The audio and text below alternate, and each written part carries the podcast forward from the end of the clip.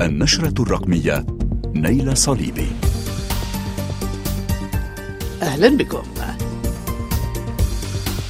في النشرة الرقمية سقطات الإعلام العالمي وازدواجية التعاطي في تغطية حرب إسرائيل على غزة. بعد عملية طوفان الأقصى التي قامت بها حركة حماس وانطلاق حرب إسرائيل المدمرة على غزة شاهدنا كيف تعاطى الإعلام العالمي مع هذه الأحداث وكيف برزت بوضوح ازدواجية المعايير بالمقارنة مع معالجة حرب أوكرانيا.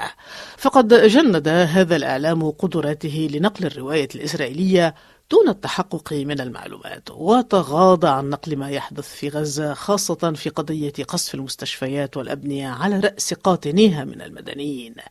كما أن عملية تبادل الأسرى الفلسطينيين والرهائن الإسرائيلية كشفت بدورها عن سقطات مهنية وتحيز لا مثيل له لتجريد الإنسان الفلسطيني من إنسانيته من خلال استخدام تعابير معينة لنقل الأحداث. هذا غيض من فيض السقطات المهنية للإعلام في العالم. أستضيف في النشرة الرقمية الصحفية المخضرمة التي عملت في مؤسسات إعلامية عالمية وتدرب أجيالا جديدة من الصحفيين مجدة أبو فاضل التي رصدت الخلل الكبير في المناقبية والأخلاقيات الإعلامية في وقت الأزمات والحروب. بداية مجدة أبو فاضل هل لك أن تشارك الملاحظات الأولية للتغطية الإعلامية العالمية لحرب إسرائيل على غزة؟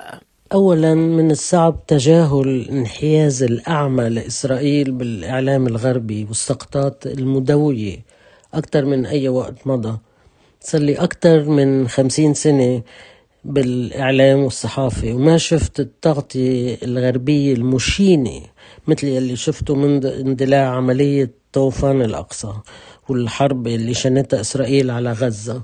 يعني فعلا يلي استحوا ماتوا لأنه النفاق وازدواجية التعاطي مع الأحداث والمعايير مقارنة مع تغطية حرب روسيا على أوكرانيا عمل لي حال من النفور والإشمئزاز. طيب مجدة أبو فاضل لتوضيح الصورة لغير الصحفيين هل يمكن شرح ما هي هذه السقطات وهذا الخرق لأخلاقيات الإعلام والصحافة؟ رح أعطيك كذا مثال وهي نسبة صغيرة من الموجود عن طريقة التعاطي بهالموضوع. هيدي حالات دراسة لتعليم طلاب كليات الصحافة أو لتدريب الصحفيين حتى ما يكرروا هذه الأخطاء. قالت البي بي سي مثلا ببداية الأمر أنه 700 شخص إسرائيلي قتلوا أو قتلتهم حماس. بينما عندما شنت إسرائيل حرب على غزة الفلسطينيين ماتوا أو توفوا وكأنه أصابهم جميعا سكتة قلبية. هيدا شيء معيب ودليل على أنه قيمة الإنسان الإسرائيلي أو الغربي أعلى بكتير من الإنسان الفلسطيني أو العربي أو المسلم. وعنونت المفكرة القانونية آه، اللبنانية مقال قالت إنه هي تغطية التفوق العرقي في الإعلام الغربي. مثل تاني حذفت شبكة سي إن إن مقطع من تقرير مثير للجدل. قال فيه متحدث عن الجيش الإسرائيلي خلال جولة ميدانية لصحفيين أجانب في مستشفى الرنتيسي للأطفال بغزة. إنه حماس استخدمت المستشفى لاحتجاز رهائن إسرائيليين في عملية 7 أكتوبر. وأشار المتحدث للائحة مكتوبة بالعربي على إنه لائحة بأسماء بين مزدوجين إرهابيين يتناوبون حراسة الرهائن. وتبين من قراءة ما كتب إنه هيدي روزنامة بأيام الأسبوع وعليها تواريخ لا أكثر ولا أقل.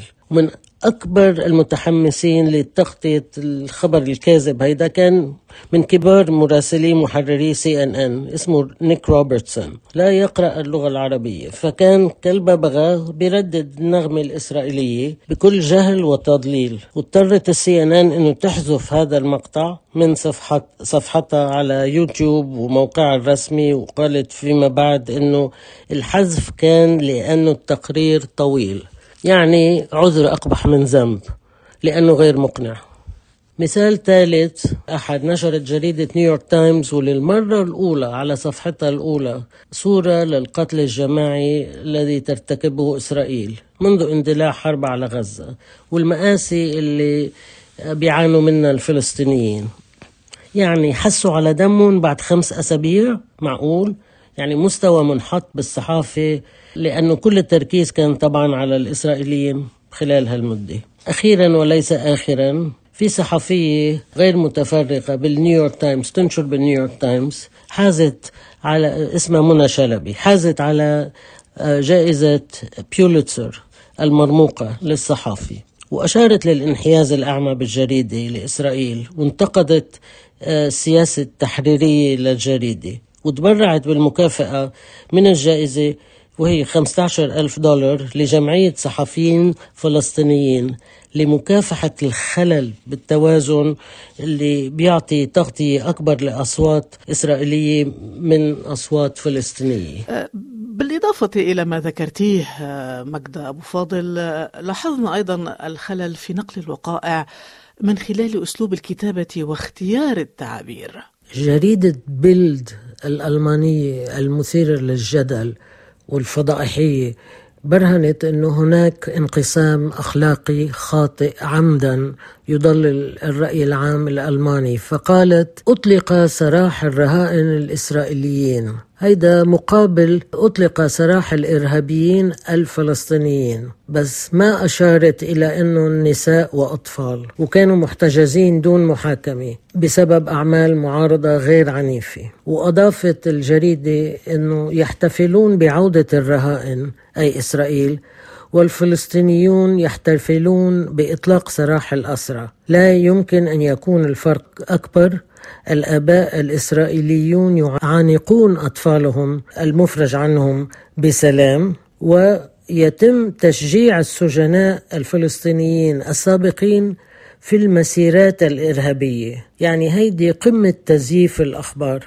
الكاتبة نسرين مالك عنونت مقال تحليلي في جريدة الجارديان البريطانية قالت فيها أنه لقد كانت الحرب في غزة بمثابة درس مكثف في النفاق الغربي لن يتم نسيانه. وفي المقال كتبت وشي هيدا لفت لي نظري والدرس هنا وحشي وقصير.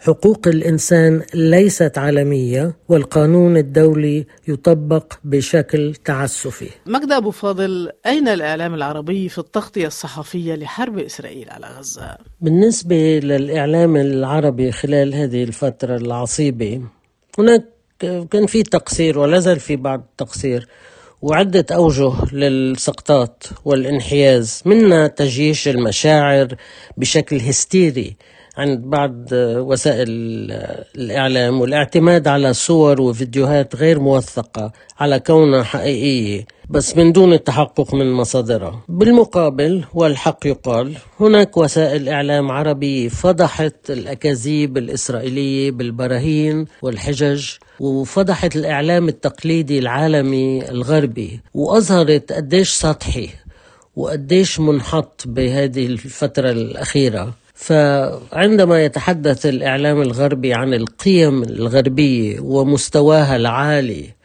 أصبح بقية العالم يراها كنكتة سمجة وسمجة جدا. الكلام كان للصحفية المخضرمة والمدربة في الصحافة ماجدة أبو فاضل مديرة مؤسسة إعلام بلا حدود.